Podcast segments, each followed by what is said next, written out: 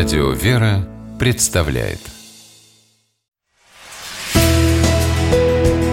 Литературный навигатор Здравствуйте! У микрофона Анна Шапилева.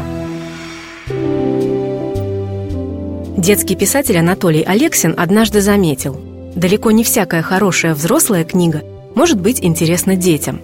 Зато всякое истинно талантливое произведение, написанное для детей, пленяет людей всех без исключения возрастов.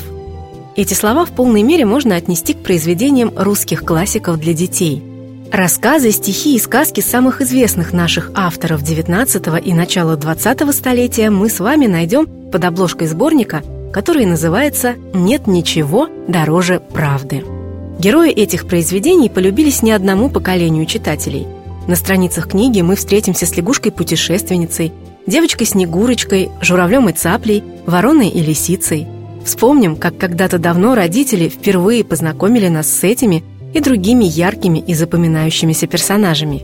И теперь уже сами сможем познакомить с нашими старыми друзьями своих детей.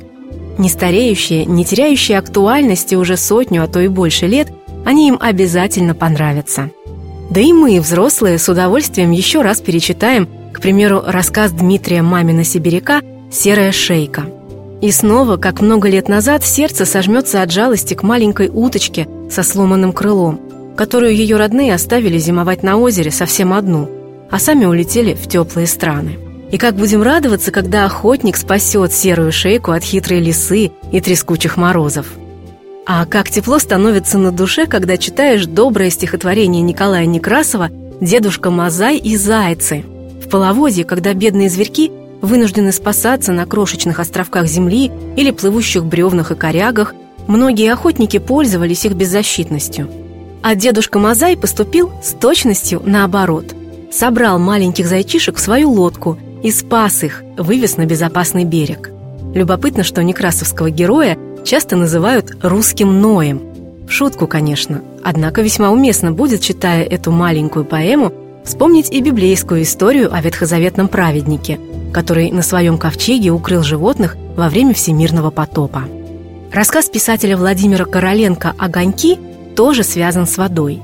Вместе с автором сырым осенним вечером мы поплывем на лодке по угрюмой сибирской реке. И в темноте вдруг увидим огонек.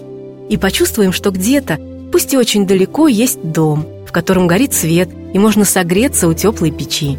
Автор заканчивает свой рассказ удивительно лирично, оставляя читателям надежду – «Мне часто вспоминается теперь и эта темная река, и этот живой огонек», – пишет Короленко.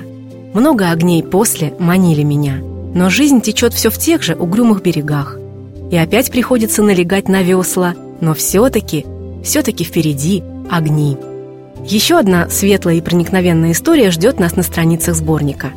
Это сказочная притча писателя Николая Гарина Михайловского «Книжка счастья», тот, кто брал эту книжку в руки, делался добрым, веселым, хорошим и, главное, начинал любить других больше себя.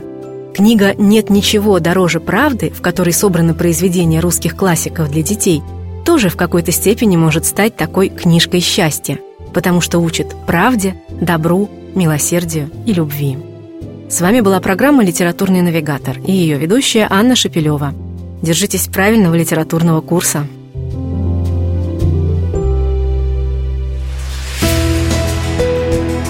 Литературный навигатор.